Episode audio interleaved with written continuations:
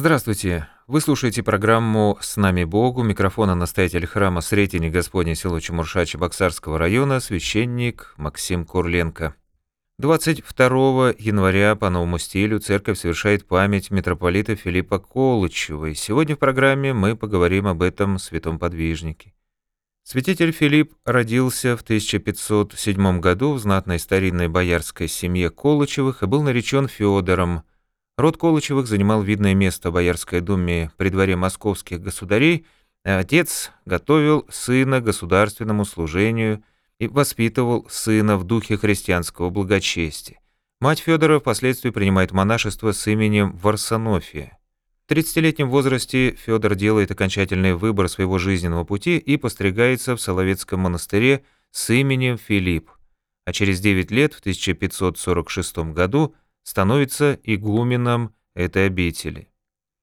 Монастырь духовно возрождается, увеличивается количество братьев, строится два новых храма, трапезный, храм Успения Божией Матери, освященный в 1557 году, и Преображение Господне. Игумен Филипп соединяет озера каналами, он осушает болотные места для синокосов, он проводит дороги в местах до этого непроходимых, заводит скотный двор, улучшает соляные варницы. В Москве о Соловецком отшельнике вспоминает знавший его когда-то в отроческие годы царь Иоанн Грозный. Царь надеялся, что найдет в святителе Филиппе верного сподвижника, духовника и советника, который по высоте монашеской жизни ничего общего не будет иметь с мятежным боярством. Святость митрополита, по мнению Грозного, должна была одним кротким духовным веянием укротить нечестие и злобу в Боярской думе, и вот выбор первосвятителя русской церкви казался Иоанну Грозному наилучшим. И вот царь Иоанн Грозный долго уговаривает Филиппа стать митрополитом. В 1566 году святитель Филипп соглашается, оговорив, правда, себе древнее право печаловаться, то есть заступаться перед царем заопальных. Годом раньше поставления Филиппа московским митрополитом в 1565 году выходит царский указ об утверждении опричнины. Митрополит Московский решает противостоять царю в его многочисленных казнях, пытках, там, прочих злодействах, творившихся на русской земле. Как раз в самом начале святительского служения была новая волна казней, связанная с боярским заговором. Вот бояре-изменники – не желая военной кампании в Ливоне, намеревались захватить царя и выдать польскому королю, уже двинувшему войска к русской границе. Митрополит увещевал царя, писал послания, а царь называл их «Филькина грамота». Выражение она Грозного по поводу послания Филиппа как раз стало впоследствии нарицательным. А окончательный разрыв наступает весной 1568 года – в неделю крестопоклонную 2 марта 1568 года, когда царь с опричниками пришел в Успенский собор, как обычно в монашеских облачениях, Иоанн подходит к святителю со стороны и три раза наклоняет свою голову для благословения. Митрополит стоял неподвижно, устремив свой взор на икону Спасителя. Наконец бояре сказали, «Владыка святый, царь требует твоего благословения».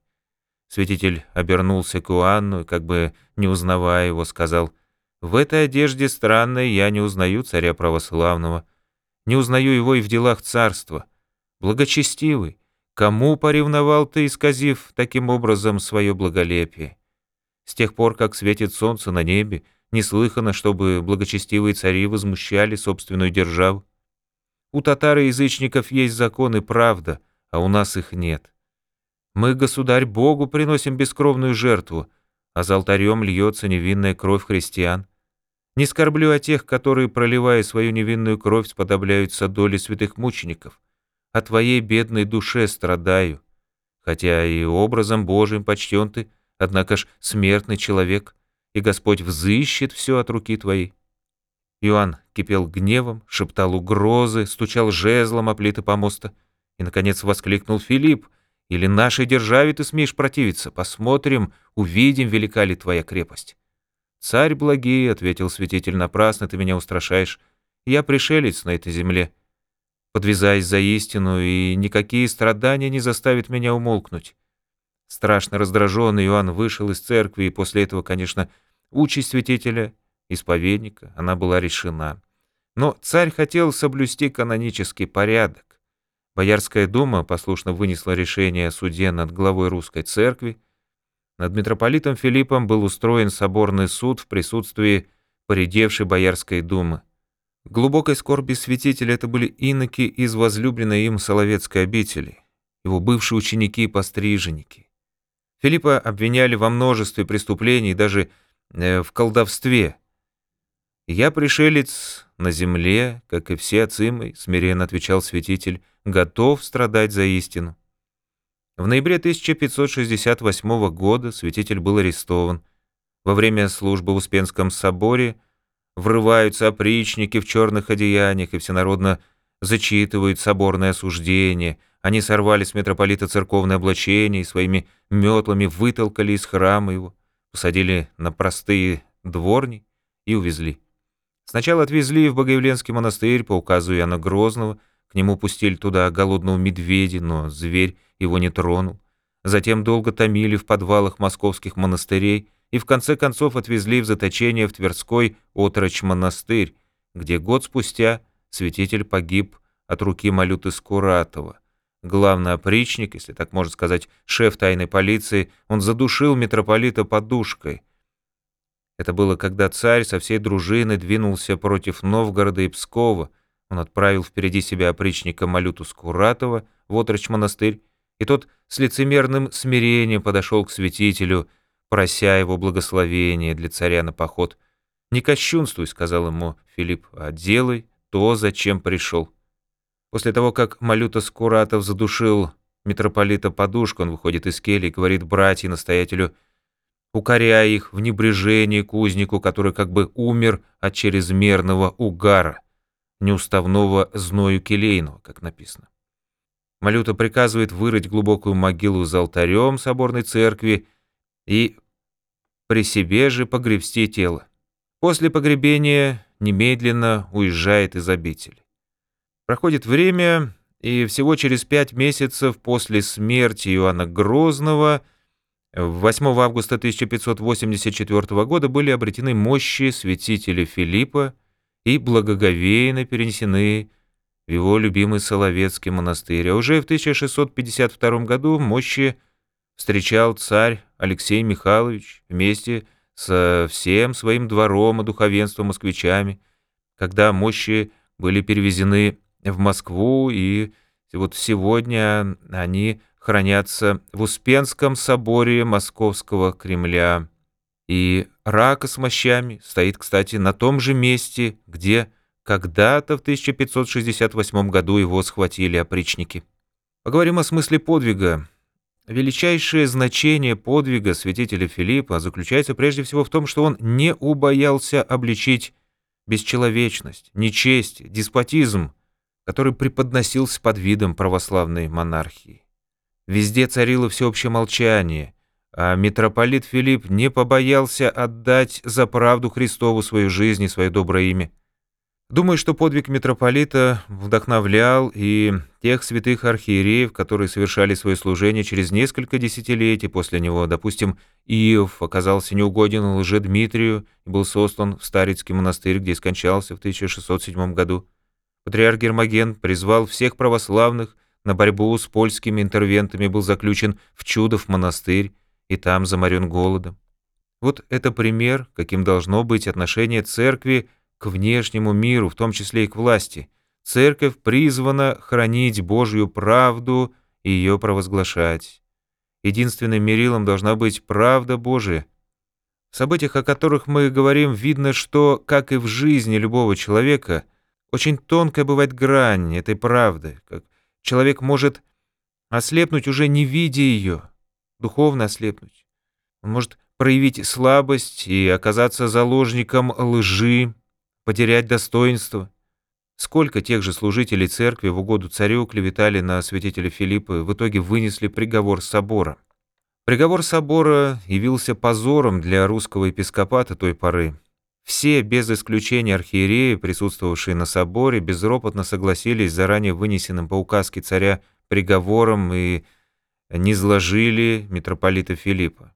Несмотря на очередную нелепость обвинений в безнравственности, в волховании, которые там инкриминировались Филиппу, ни один иерарх не дерзнул вступиться за оклеветанного святителя. Страх перед жестоким царем заставил епископов забыть о своей архиерейской совести, запятнать себя малодушием, предательством. На соборе над митрополитом был учинен суд. В нем, помимо архиереев, принимали участие члены Боярской думы. Нашлись монахи, клеветники, что, как я уже говорил, особенно больно было для митрополита из Соловецкой обители, где он игуменствовал.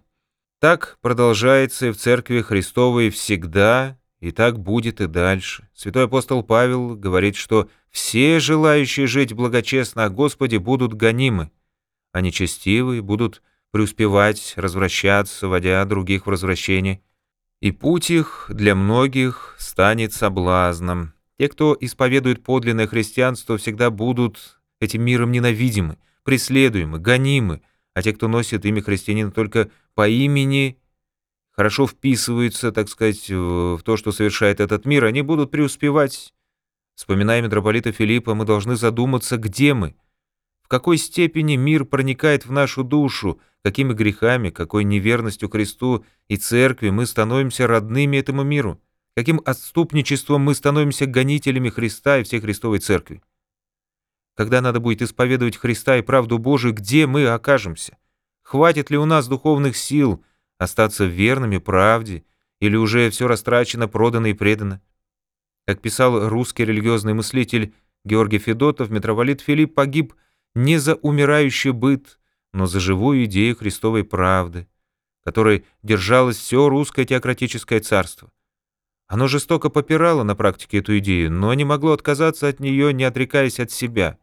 Столетие, в которое жил святитель Филипп, непрестанно расшатывал эту идею и все более удалялось от идеала заданной симфонии мира и церкви. Смерть мученика могла бы быть искупительной жертвой, спасающей Родину, если бы Родина приняла ее, участвовала в ней, но этого не случилось и кровь святителя Филиппа переполнила до краев уже полную чашу грехов русской земли. Ее падение сделалось духовно и морально неотвратимо. Каковы бы ни были социальные причины катастрофы, но не может жить общество, повседневно убивающее идею своей жизни. Православное царство без правды есть труп, от которого отлетела душа, где труп, там соберутся и орлы. Под катастрофой, которая случилась, э, тут имеется в виду э, смутное время и разорение русской земли польско-литовским нашествием. Вот о чем писал мыслитель Федотов. Если бы сейчас патриарх или любой из архиереев был гоним за правду, обличая власть, то это было бы в центре общественного обсуждения. Правозащитники, там, средства массовой информации, блогеры. Там, в общем, была бы общественная поддержка, но тогда этого не было, не было средств массовой информации, интернета, телефонов. И вот преданный оклеветанный митрополит сидел в неотапливаемой келье, без всяких удобств, и понимал, что лучше в жизни уже не будет. А вот хуже, да, он чувствовал, что его могут убить. Он был предан людьми, притом предали его самые близкие люди, он лишился почести, власти, которую имел, но не лишился света Христовой правды, который остался верен. И вот в завершении нашей программы я предлагаю вновь перевести мысленный взор с жизни митрополита и честно посмотреть на себя. Есть ли у нас желание нравственной силы жить по правде Божией, являть ее и оставаться верным ей в этом мире, который лежит возле, как говорит нам Евангелие? Если мы плывем по течению конформизма, своей личной выгоды, наступая на горло своей совести, оправдывая себя тем, что сейчас такое время, что все так живут – что надо успеть весело пожить и так дальше все отдаляясь от Бога, черствее в скорлупе своего эгоизма. К чему мы придем и что мы обретем в этой жизни? Большой вопрос. На этом наша программа подошла к своему завершению. У микрофона был настоятель храма Сретения Господня село Чемурша Чебоксарского района, священник Максим Курленко. До свидания, до скорых встреч.